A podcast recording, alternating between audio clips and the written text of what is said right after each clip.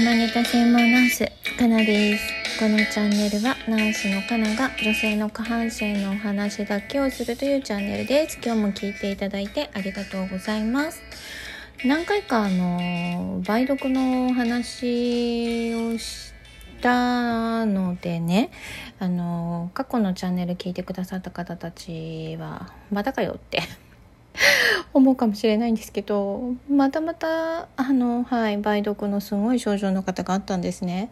で、もう肛門と膣の間のところが 5,6 ミリかな切れて裂けて、もうすごい状態だったんですけど、痛くないんですよ。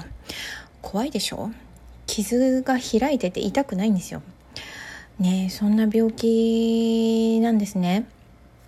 で、やっぱりどうしても混合感染してしまうので、その方はプラスクラミジアでした。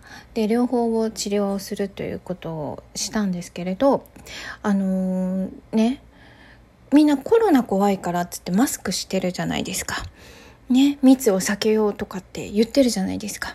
だけど性感染症になってるってことはコンドームしてないんですよね。コロナ怖くて性感染症怖くない？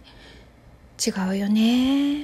なのでちゃんとコンドームもしてほしいですし、何よりいわゆる密になることを避けなければいけない今、なぜこんなに性感染症増えてしまうのでしょうか。患者さんで風俗で働いている方に聞くと、お客さん減ってないってことですね。人間の差がなのか何なのか分かんないですけど、こんなコロナで大変な時期でもそういったことが致してしまうという、それが人間なんですかね。